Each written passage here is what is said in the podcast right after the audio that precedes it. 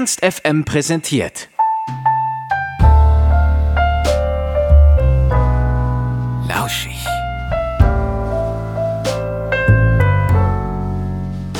Wir haben heute Tim Niederneute im Interview. Tim ist Fernsehmoderator und Buchautor und der Plan, ihn zu einem Gespräch einzuladen, steht schon etwas länger. Jetzt hat es endlich geklappt und Tim hat sich noch um 22 Uhr die Zeit genommen, um mit uns zu quatschen. Allein diese Bereitschaft hat mir schon gezeigt, was Tim für ein Typ ist. Er ist Wertschätzer durch und durch. Und darum geht es auch in einem seiner Bücher. Wir haben mit ihm über die Themen Wertschätzung und Respekt gesprochen und herausgekommen ist ein sehr inspirierendes Interview, in dem Tim uns erzählt, wie die beiden Werte auch sein Leben verändert haben.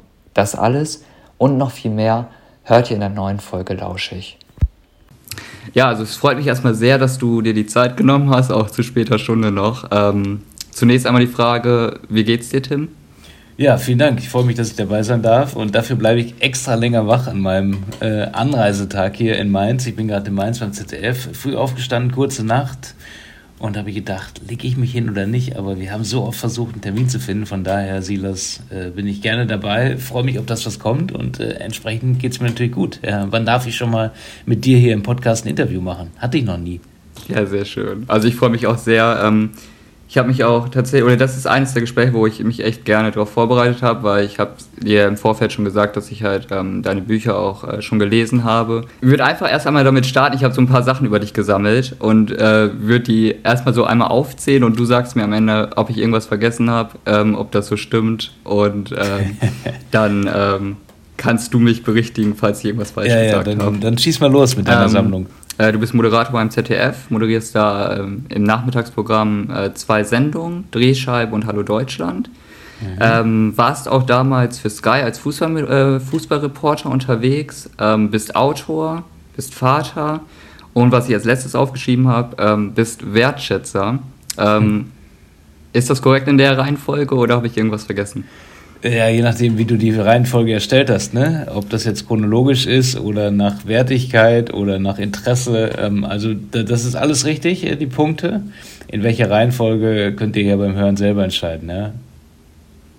Mich hat es total interessiert oder ich fand es total spannend, weil du halt so viele äh, verschiedene Stationen schon durchlaufen bist.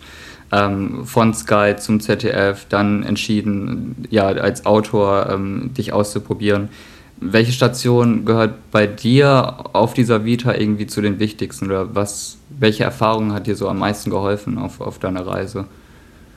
Ja, da muss ich natürlich rein rechtlich jetzt sagen, äh, das Vater sein, ja. Also ich kann ja jetzt nicht über irgendeinen Job sprechen und dann die Kinder meiner Frau und äh, von mir negieren sozusagen. Also es war natürlich persönlich das Spannendste, ist es nach wie vor, weil es am größten, ein größtes Geschenk ist und die herausforderndste Geschichte von allen und was am meisten belebt und natürlich auch ein, ein 24-Stunden-Job oder Geschenk oder Privileg ist. Ähm, das, das schwingt natürlich seit sechs Jahren immer mit. So alt ist die älteste Tochter. Äh, wir haben zwei Kinder, drei und sechs. Aber ansonsten von den Stationen, also zu jedem Zeitpunkt war das, was ich damals oder jetzt gemacht habe oder mache, eigentlich für mich immer so das, das Spannendste. Also als ich angefangen habe beim Radio, beim MDR, damals Jump in Halle als Praktikant, wo ich noch nie vorher irgendein Medienhaus in irgendeiner Form betreten habe, sei es eine Zeitung, ein Sender jeglicher Art, war das natürlich das Spannendste und wahrscheinlich auch so die mitprägendste Zeit, weil ich da von, von null auf irgendwas eingestiegen bin und äh, völlig überwältigt war von den Eindrücken und Erfahrungen und so. Ähm, das hat sich dann so ein bisschen gelegt, aber mit anderen Jobs ging das ja so weiter. Und äh, jede, jede Tätigkeit, die ich bisher machen durfte und darf, hat was Besonderes und hat mich immer sehr erfüllt. Ab und zu kamen natürlich auch Phasen, wo ich dann dachte, okay, das äh, kenne ich jetzt alles so ein bisschen, kommt nochmal was Neues oder äh, man hat ja auch immer andere der, der Fokus ist ja auch immer ein anderer. Ja? Wenn ich bei, als ich bei Sky war und Premiere die sechs Jahre, ging es natürlich in erster Linie um Sport, Fußball, Sieg, Niederlage, Auf- und Abstieg und äh, Meisterschaften. Äh, da fehlt natürlich ganz, ganz andere Aspekte, die ich dann bei den Nachrichten zum Beispiel im ZDF präsentieren durfte oder auch für Logo die Kindernachrichten, was ja auch eine lange Phase war in meiner Station, in meiner, in meiner Laufbahn bisher. Und dann jetzt wieder beim ZDF was ganz anderes als, als, als zuvor. Also alles hat einen ganz besonderen Reiz und ich freue mich, dass ich das so abwechslungsreich bisher erleben durfte. Ja, bevor ich ähm, da auch so ein bisschen näher darauf eingehen möchte, auch was, was du heute jetzt machst, ähm, du hast ja dann bei Sky angefangen, äh, hast ja auch vorher ähm, beim Radio gearbeitet, hast du ja erzählt. Ähm, wo hat das alles so den Ursprung gefunden? Also wie hat sich diese Leidenschaft bei dir so entwickelt für, für die Medien, für, für das Moderator sein? Also wie kam das bei dir auf? Also gab es da irgendwie einen, einen Zeitpunkt irgendwie in der Vergangenheit, wo du sagst, okay, damit verbinde ich das irgendwie, dass ich das seitdem so herausgestellt hat, dass ich den Weg gehen möchte? Also ich wollte immer schon als, als kleiner Junge, als Kind und Jugendlicher Moderator werden. Das war immer schon so mein Traum, mein Ziel äh, habe dann bei der WM 90, äh, lange vor deiner Zeit, hatte damals schon mal Weltmeister wurden. Äh, das ging langsam los, meine Fußballleidenschaft als, als junger Tim. Äh, viel geguckt natürlich, diese Spiele, die Interviews damals aufgesaugt und am nächsten Tag selber nachgespielt mit Kassettenrekorder und meinem besten Freund damals. Er war der jeweilige Fußballer, ich war der Interviewer und das war so die letzte oder erste, erste lebhafte Erinnerung, die ich habe an, an mich mit dem Mikrofon. Und danach habe ich das immer mal wieder in der, in der Schulzeit bei kleinen Veranstaltungen ausprobiert. Wenn jemand oder wo ein Moderator gesucht wurde oder eine Moderatorin, habe ich mich dann beworben, durfte ab und zu was machen, habe im, im christlichen Bereich bei, bei Jugendkirchen oder kleinen Sommerfesten was moderiert. Und äh, die Abi, Abi-Show damals, äh, bei meiner Abi, also Abi-Phase sozusagen, die große Abschlussshow in der Turnhalle, äh, bin ich dann als Moderator genommen worden und habe das sehr genossen, weiß es auch noch, in Bruchstücken zumindest, wie das war, wie sich das angefühlt hat, von riesiger Aufregung über total viel Spaß und tolles Feedback und Genugtuung. Und das waren so die Momente, die, die hängen geblieben sind und aus denen ich dann versucht habe, mehr zu machen und irgendwie den Start zu schaffen, in die Medien zu kommen.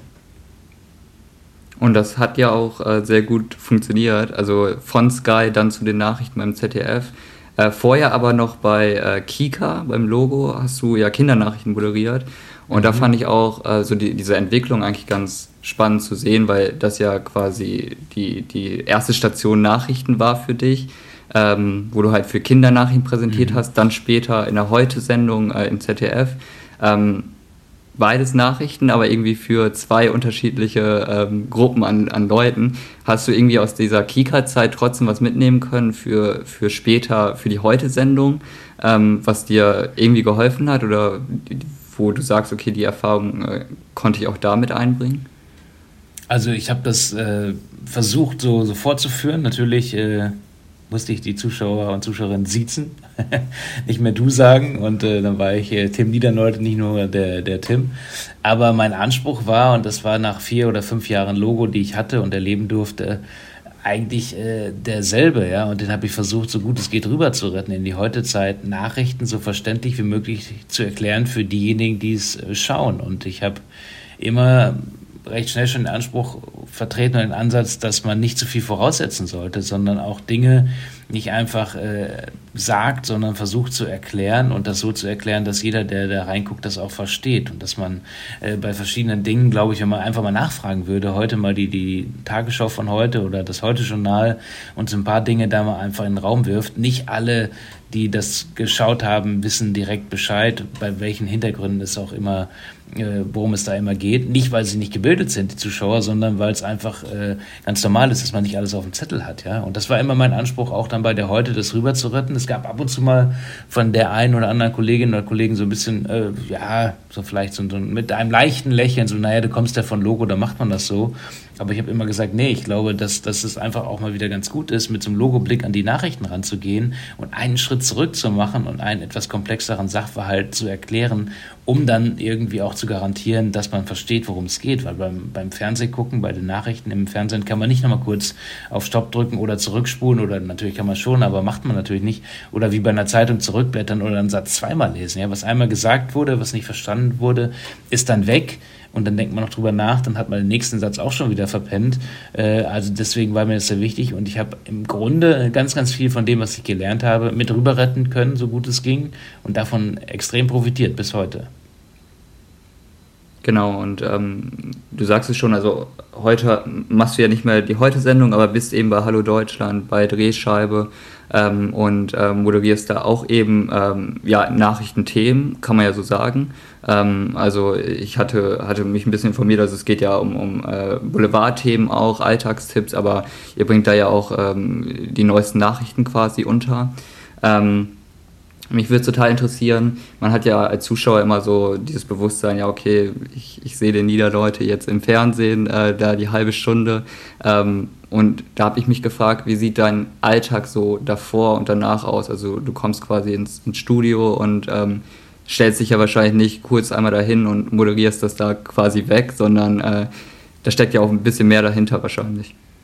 Ja, ganz genau. Also im, im Studio versuche ich dann doch so gut es geht äh, wegzumoderieren, weil ich mich vorher vorbereitet habe, idealerweise. Und das ist auch die, die ganz normale Regel. Also ich habe einen mehrstündigen Redaktionstag, wo ich gemeinsam mit dem Team über die Themen nachdenke, wo wir die Sendung bauen, also zusammenstellen, wo ich mich reinlese, wo ich Beiträge schon gucke, die, die bereits fertig geschnitten sind, die da sind, wo ich mir Gedanken mache, wo ich mit den Reportern telefoniere und äh, frage, wie die, was die gerade erleben, wie die vielleicht beginnen wollen, was eine gute Frage wäre. Und das ist eigentlich ein sehr, sehr langer äh, Bürotag mit vielen, mittlerweile leider gerade Online-Meetings oder auch sonst Präsenz-Meetings, hoffentlich bald mal wieder, mit vielen Phasen, wo ich einfach nachdenke, Filme gucke und schreibe. Und dann irgendwann kommt dann sozusagen das, das Hauptstück oder diese Hauptaufgabe, das Ganze dann zu präsentieren, ist aber im Fall so einem Tag wie bei mir eher so der kleinere Bereich, zumindest äh, zeitlich gesehen. Ne? Ist natürlich der, der dann wahrgenommen wird, das ist immer die große Sendung dann, das ist ja auch nach wie vor so. Da zählt das ist live, das gucken immer zwischen zwei und drei Millionen Zuschauer. Ähm, da, da kann man sich jetzt nicht so viele Fehler erlauben und das ist natürlich der Fokus, aber wenn man den Tag so aufsplittet, ist der Weg dahin, die eigentliche Arbeit? Das war mir so wichtig, auch das mal als Frage gestellt zu haben, weil das ja immer so viel wird ja daran bewertet von dem, was man sieht. Ähm, ja. und, und daran wird es dann gemessen am Ende. Ähm, deswegen fand ich das nochmal ja. so spannend, auch so einen Blick dahinter zu bekommen, einfach, äh, dass da eben deutlich mehr hintersteckt. Ähm, und dann würde ich zum nächsten Punkt deiner Vita kommen und zwar zu zwei ganz äh, spannenden Sachen, äh, denn du hast dich dann im äh, Laufe der Karriere auch äh, zwei weiteren Projekten gewidmet und das waren deine beiden Bücher, ähm, Wunderwaffe Wertschätzung 2018, 2020 hast du äh, mhm. Respekt rausgebracht. Ähm, ich würde erst einmal bei deinem ersten Buch gerne bleiben, ähm, weil mir da zwei Stellen sehr mhm. positiv aufgefallen sind, weil ich das äh, sehr mit, mit mir auch in Verbindung gebracht hat oder mit meiner Generation einfach, ähm, weil du an einer Stelle im Buch ähm, sagst, dass Wertschätzung bedeutet, sich selbst ein Recht auf Echtheit einzuräumen.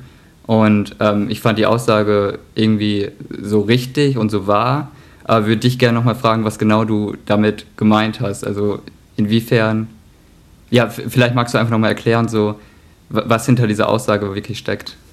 Ja, es hat äh, für mich ganz, ganz viel mit äh, Selbstwert zu tun und äh, Wertschätzung. Und das ist so eine der Kernthesen des Buches, ohne dass es vielleicht immer als solche dann auch behandelt wird. Aber das schwingt einfach immer mit, dass Wertschätzung immer bei einem selber, also bei mir selber beginnt oder bei dir oder jedem anderen, der das jetzt hier, hier hört. Ich kann sehr, sehr schwer andere Menschen wertschätzen, auch Situationen vielleicht oder Umstände wenn ich nicht bei mir selber anfange und bei mir irgendwie erstmal versuche klarzukommen mit dem, was ich habe oder auch nicht habe, ja. Und äh, das hat ja ganz, ganz viel mit, mit Selbstwert zu tun, was ein Riesenthema ist, wo man eigentlich ein eigenes Buch drüber schreiben könnte. Nicht ich, sondern vielleicht jemand, der sich da wirklich richtig mit auskennt. Aber eben diese Echtheit ist ja genau das, was das mit ausdrückt und impliziert, dass man einfach ehrlich zu sich selber ist und entsprechend auch im, im Ausleben dieses Ehrlichseins, äh, ja, wie ich es dann geschrieben habe, sich dieses Recht eingesteht, so zu sein, wie man ist und auch äh, zu seinen Fehlern zu stehen, zu seinen Macken zu stehen, zu seinen Defiziten, aber auch zu den Dingen, die man vielleicht gut kann, die man, die, die man gerne macht. Und das einfach so als Paket zu akzeptieren und nicht äh, mit ganz, ganz vielen Masken oder, oder äh, Wunschlisten rumzulaufen, sondern einfach zu sagen, komm her, das ist es. what you see is what you get und dann einfach mal schauen, was dann der andere oder die andere damit macht. Aber ich äh, fühle mich auf jeden Fall damit besser, weil ich mich nicht verbiegen muss, weil ich äh, mir immer wieder auch erlaube, so sein zu können und zu wollen, wie ich bin. Und äh, da eckt man natürlich manchmal mit an. Man, man, wird sich auch seiner Defizite immer wieder mal bewusst. Aber es ist für mich viel, viel einfacher, das so zu leben, anstatt äh, mir Dinge schön zu reden, mich zu verbiegen oder immer zu gucken, wie es gerade besser ankommen könnte, aber gegen meine Bestimmung zu leben. Ja, ja, ich finde, das ist gerade auch ein wirklich großes Thema, wirklich für die jüngere Generation, so dieses, ja, diesen eigenen Weg finden und, und dann auch zu gehen. Ähm, und manchmal setzt man sich ja auch dann äh, als junger Mensch diesen Druck aus, irgendwie irgendwo reinzupassen oder ähm, einen bestimmten Weg zu gehen, äh, der quasi von der Mehrheit irgendwie auch äh, anerkannt wird. Mhm. Ähm, aber ist, ist das da so? also so ist nicht in deiner, deiner Generation das eher, so nehme ich das manchmal wahr, mit ein paar Jahren mehr auf dem Buckel, dass, dass du ihr schon viel, viel besser vielleicht gelernt habt als Ältere, als äh, ich oder noch Ältere, ähm, euer Ding zu machen und, und echt zu sein und, und äh, dazu zu stehen. Ja, ich glaube schon, dass, dass auch gerade durch, äh, durch diese Sachen wie Social Media oder so, dass das schon so dazu gekommen ist, dass man äh, mehr sich selbst präsentiert und auch mit Stolz das macht. Mhm. Ähm, was mir persönlich, da kann ich jetzt vielleicht nur für mich sprechen, aber ich, ich glaube, es geht auch vielen anderen so, wenn ich so mit Freunden darüber spreche, ähm, dass es wirklich tatsächlich so ist, dass man manchmal einfach sich ja irgendwie verloren fühlt, ähm, weil es mhm. vielleicht auch super viele Möglichkeiten gibt, äh, weil man äh, sich selbst noch unsicher ist, äh, man eigentlich noch viel mehr ausprobieren müsste. Ähm, und man sich deswegen auch so unter Druck gesetzt fühlt, weil man denkt, okay, ähm, oder vielleicht ist das auch, oder vielleicht sorgt Social Media da zusätzlich auch für, dass man ja diesem ständigen Vergleich auch ausgesetzt ist manchmal. Ähm, mhm.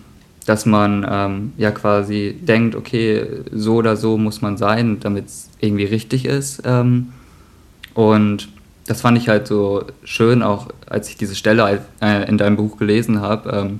weil ich mich da schon selbst wiederfinden konnte ähm, weil du in, äh, in ein, oder auf einer Stelle zum Beispiel auch ähm, darauf eingehst, ähm, wo du über diesen, diesen Lebenslauf sprichst, eben diesen perfekten Lebenslauf ohne Lücken, ähm, wo du ja im Nachgang auch äh, diese, diese Idee mit der Xing-Plattform äh, für soziale ja. Kompetenzen äh, das eingeworfen hast.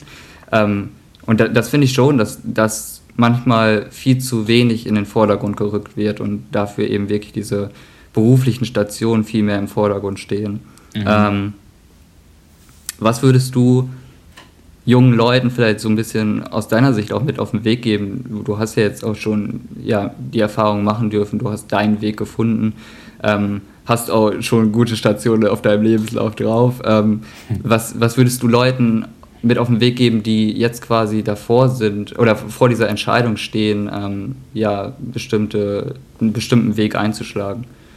Ja, vielleicht, wo du das gerade so erwähnt hast, auch von dir persönlich ein bisschen berichtet hast, kann ich das nur so unterstützen oder unterschreiben. Also gerne ausprobieren und, und sich selber auch parallel, so gut es eben geht, in all den Settings, in denen man unterwegs ist, den Druck zu nehmen. Ja, und zu sagen, okay, es muss vielleicht nicht der erste Schuss sitzen oder ähm, ihr seid noch jung oder man ist selber noch sehr, sehr jung, es ist noch so viel Leben vor einem. Muss ich denn jetzt schon direkt beim ersten Versuch genau das finden, was, was das Richtige ist oder das vermeintlich Richtige? Also einfach. Ähm, ausprobieren und, und äh, ein bisschen lockerer machen, idealerweise, weil man dann einfach auch eine größere Leichtigkeit hat, in, in Felder reinzuriechen. Ja? Wenn man sehr, sehr schnell, sehr stark verbissen ist oder meint, das müsste jetzt so klappen oder das ist der Weg, aber gar nicht sich ein Hintertürchen auflässt oder andere Optionen nochmal zumindest mal anguckt oder ausprobiert, idealerweise, dann ist man natürlich sehr, sehr starr in dem, was man macht. Also da gerne einfach ein bisschen weniger ist mehr, weniger Druck und mehr, mehr probieren. Und, äh, und das finde ich fast noch die wichtigere Erkenntnis, oder vielleicht ist es auch der Mix am Ende, äh, auf das Bauchgefühl hören, auf das Herz, die Leidenschaft. Also nur da, wo, wo ich selber wirklich für brenne und Bock drauf habe und äh, was mir wirklich leicht von der Hand geht und wo meine Interessen liegen, da kann ich am Ende auch äh, sehr, sehr stark sein und punkten, wenn man denn will. Vor allen Dingen aber, und das darf ich auch immer wieder erleben, dann, dann macht es auch wirklich Spaß. Ja? Und dann gibt es sogar äh, Tage oder manchmal sogar sehr, sehr viele, an denen es einem auch gar nicht so sehr wie Arbeit vorkommt, obwohl es natürlich oft lange Tage sind oder anstrengend ist oder man nicht jeden Tag Lust hat, das zu machen, wofür man sich jetzt entschieden hat. Aber ähm, wenn man es schafft, eine, eine, eine, Leidenschaft zu entwickeln für etwas, in dem man dann arbeiten darf, ist das natürlich ein Riesenprivileg. Das geht vielleicht nicht in, in jedem Job, aber es geht in viel, viel mehr Berufen, als man wahrscheinlich denkt.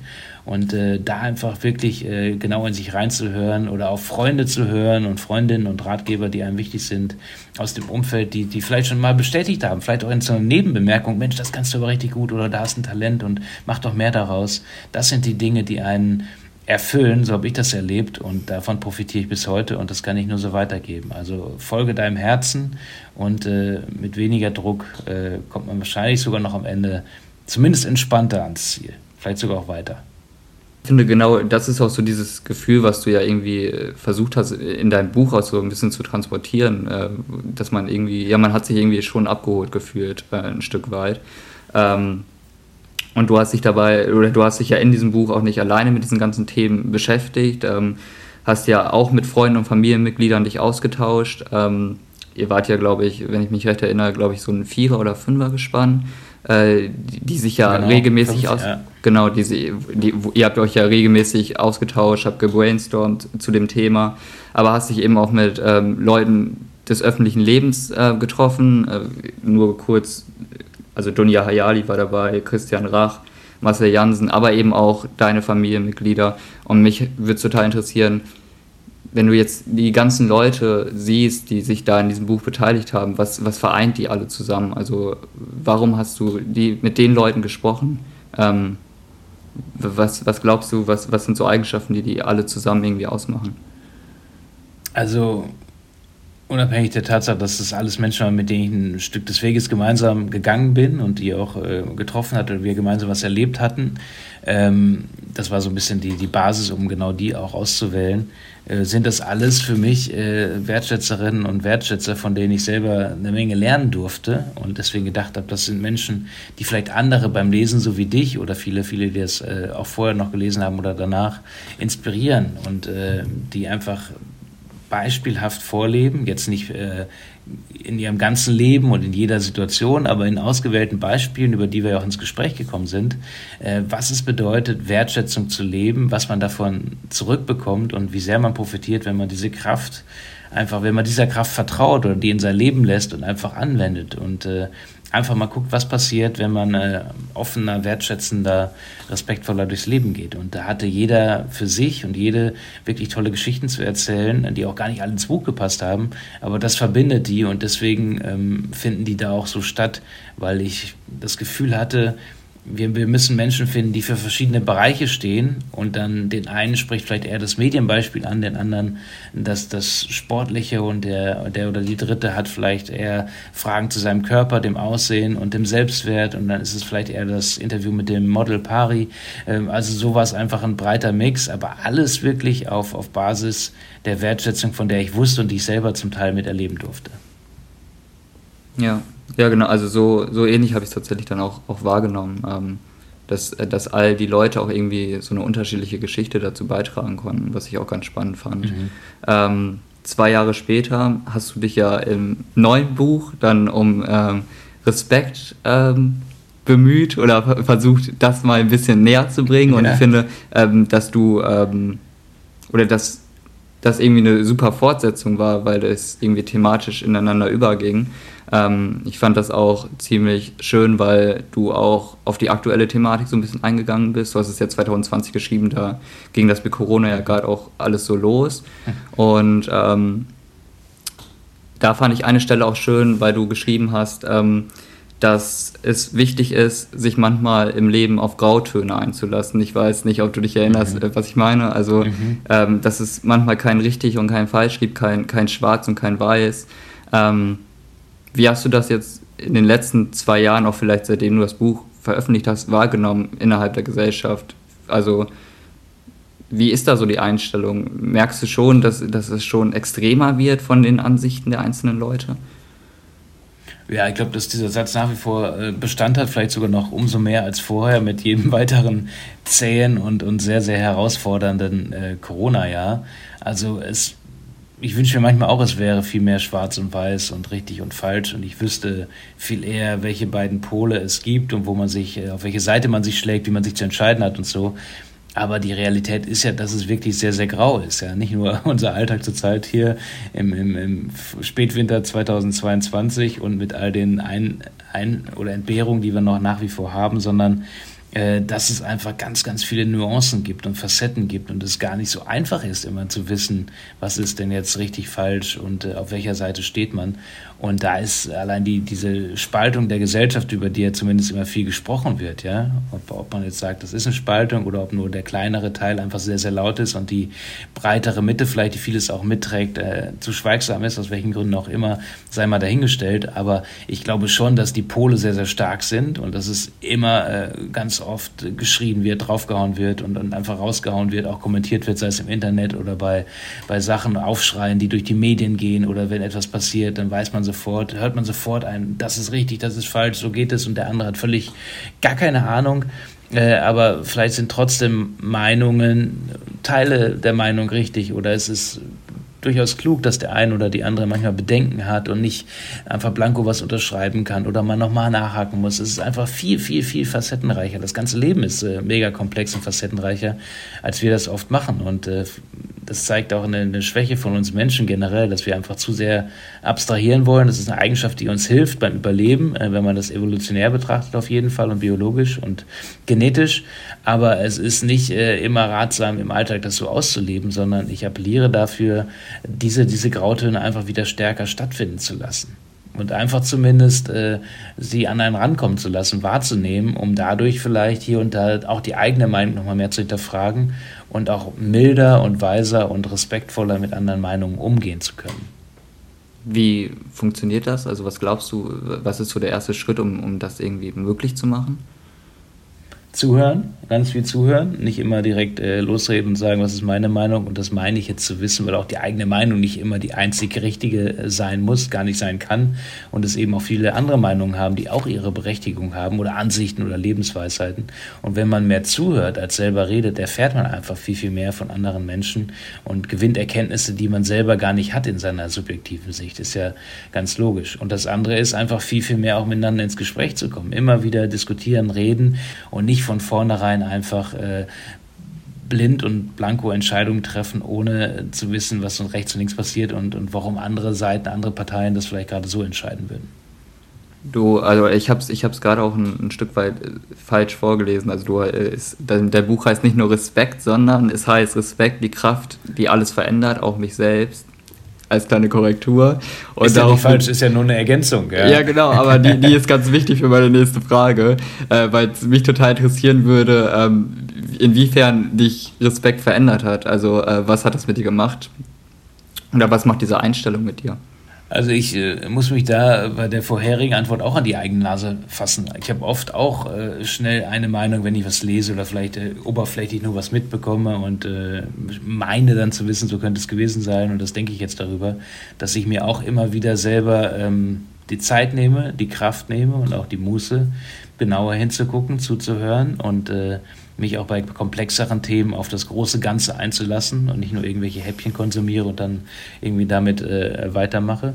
Ähm, ich habe ganz, ganz viele tolle Beispiele erlebt, erleben dürfen in den letzten Jahren, auch in dieser Reise mit dem Buch des Schreibens, des Recherchierens, die mich äh, selber sehr, sehr gefesselt und bewegt haben, wo ich gemerkt habe, äh, dass äh, gibt es so viele Menschen, die Respekt einfach leben und ganz, ganz toll leben, im Kleinen, in ihrem Alltag, in dem Setting, wo sie unterwegs sind.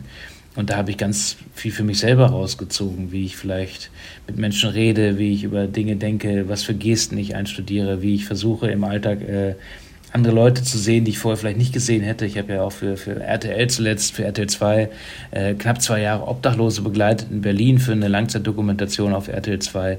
Und von den Menschen am Rande der Gesellschaft, die ganz oft unten durchfallen, durchs Raster, die kaum einer beachtet, habe ich sehr, sehr viel gelernt über Respekt, wie man andere sieht, wie man auch in einer vermeintlich sehr, sehr schwierigen Situation, äh, wo man nichts bis gar nichts hat, trotzdem noch an, an Mitmenschen denkt. Und das haben die mir gezeigt in einem eindrucksvollen Beispiel, als es zum Beispiel darum ging, eine, eine Tüte mit Klamotten, die an einer Hausecke abgestellt waren, äh, sich zu bedienen. Zu Recht, die beiden Menschen, mit denen ich unterwegs war, Jesse und Sascha, die hatten Bedarf und haben sich auch einige Sachen mitgenommen. Die haben aber Teile, richtig gute, auch passende Teile in dieser Tüte gelassen, weil sie gesagt haben, wir haben jetzt hier das Glück, Tim, dass wir diese Tüte finden und die, die uns gerade glücklich macht und, und so hilfreich ist für uns. Aber ähm, wir wünschen auch, dass jemand anderes, der hier vorbeikommt, dass der auch noch davon profitiert und auch einen Teil dieser Freude erlebt, die wir haben über diese, diesen Zufallsfund mit der Tüte. Und das hat mich wirklich sehr bewegt. Das war für mich auch respektvoll, einfach in seiner Situation, wo man nichts hat und darauf angewiesen ist, auf Spenden, trotzdem nicht alles zu nehmen, sondern noch was überzulassen für andere. Und das sind solche Beispiele, an denen ich selber weitergewachsen bin und die ich mir zu eigen machen möchte, um auch selber meinen Alltag und den Umgang mit meinen Menschen, die mir lieb sind oder die mir über den Weg laufen, sei es beruflich oder privat, eben mit mehr Respekt und Nächstenliebe und Mitmenschlichkeit zu gestalten.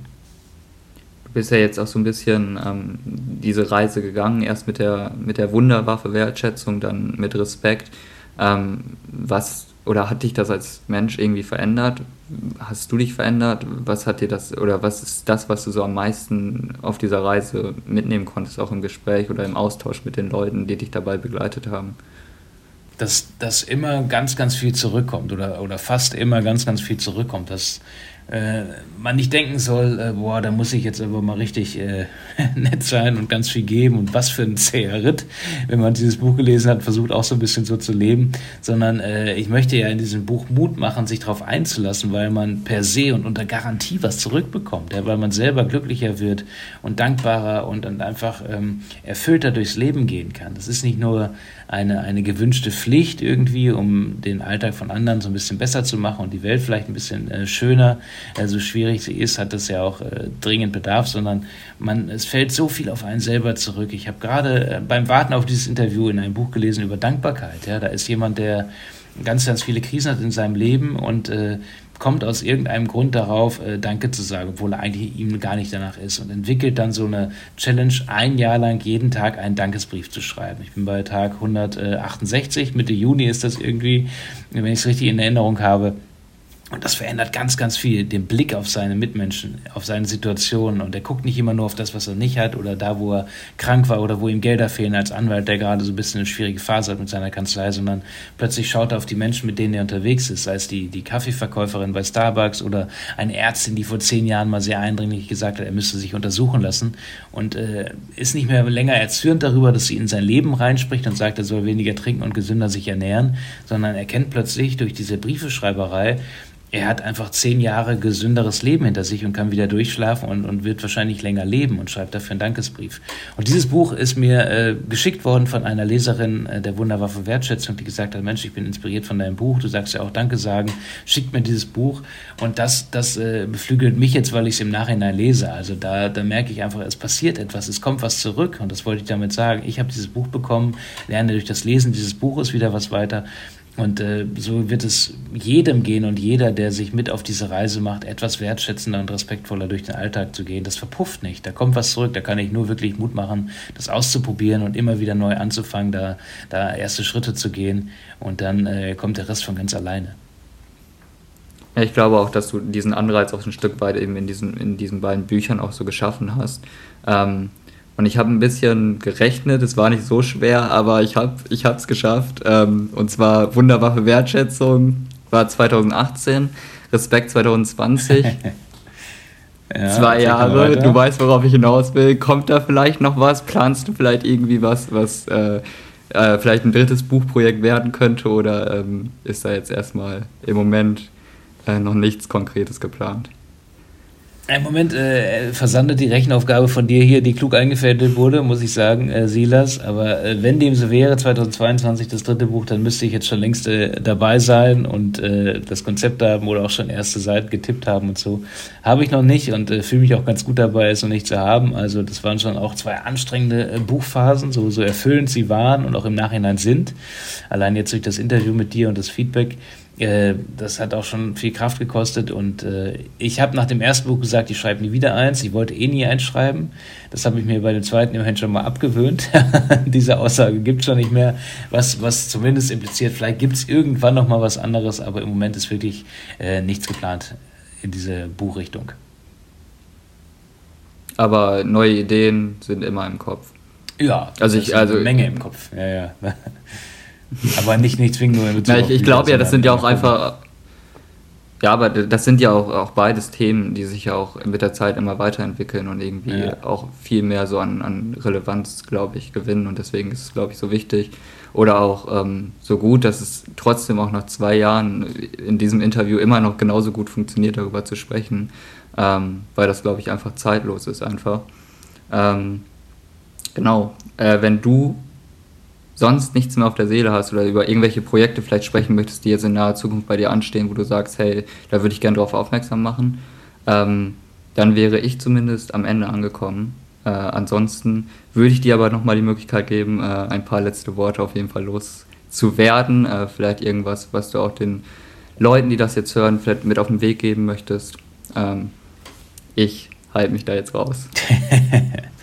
ja, äh, über neue Projekte würde ich gern sprechen. Im Moment äh, kann ich da noch gar nichts sagen. Aber ähm, wenn irgendwann ein Projekt dir über die Füße oder über den Weg läuft oder vor die Füße fällt, wo du sagst, Mensch, da will ich nochmal mit Tim drüber sprechen, dann äh, schreib mich an. Hast du ja auch schon äh, treffend gemacht. Wir wären jetzt hier nicht zusammen, wenn Silas nicht so nett äh, gefragt hätte und ich dann gesagt habe, klar, bei der Anfrage und mit dem Typen, da mache ich das. Von daher kann ich gar nicht viel sagen. Ich habe ja schon äh, ein paar Sachen gesagt. Den Rest müsst ihr alle selber machen, die ihr hier zugehört habt. Einfach mal versuchen, auf diesen Zug mit aufzuspringen. Bisschen mehr Blick nach rechts und links, äh, bisschen Mitmenschlichkeit Nächstenliebe, Wertschätzung, nennt es wie ihr es wollt, aber äh, werft den Stein oder, oder wo jetzt äh, bin ich hier mit den ganzen Metaphern mit äh, durcheinander. Ne? Also ich wollte sagen, bringt den Stein ins Rollen oder werft ihn ins Wasser. ist egal. Auf jeden Fall kommt was, äh, passiert was, ja. Dann kommt was ins Rollen oder es zieht Kreise und ihr werdet es merken. Und äh, Silas ist das beste Beispiel. Ich finde, das hast du ganz wertschätzend gemacht. Äh, die Anfrage immer dran geblieben, ganz nett irgendwie um Termine gebeten beziehungsweise Verständnis gehabt, wenn ich mal nicht konnte. Ich hatte welches, wenn du äh, ein bisschen auf halber Strecke irgendwie untergegangen bist. Also von daher, äh, es funktioniert. Ja, wir beide sind jetzt hier in diesem Podcast das beste Beispiel und ihr liefert äh, noch noch viel schönere und bessere nach und dann tauschen wir uns irgendwann hoffentlich darüber aus, ähm, was daraus geworden ist und wie es weitergeht. Ernst FM präsentiert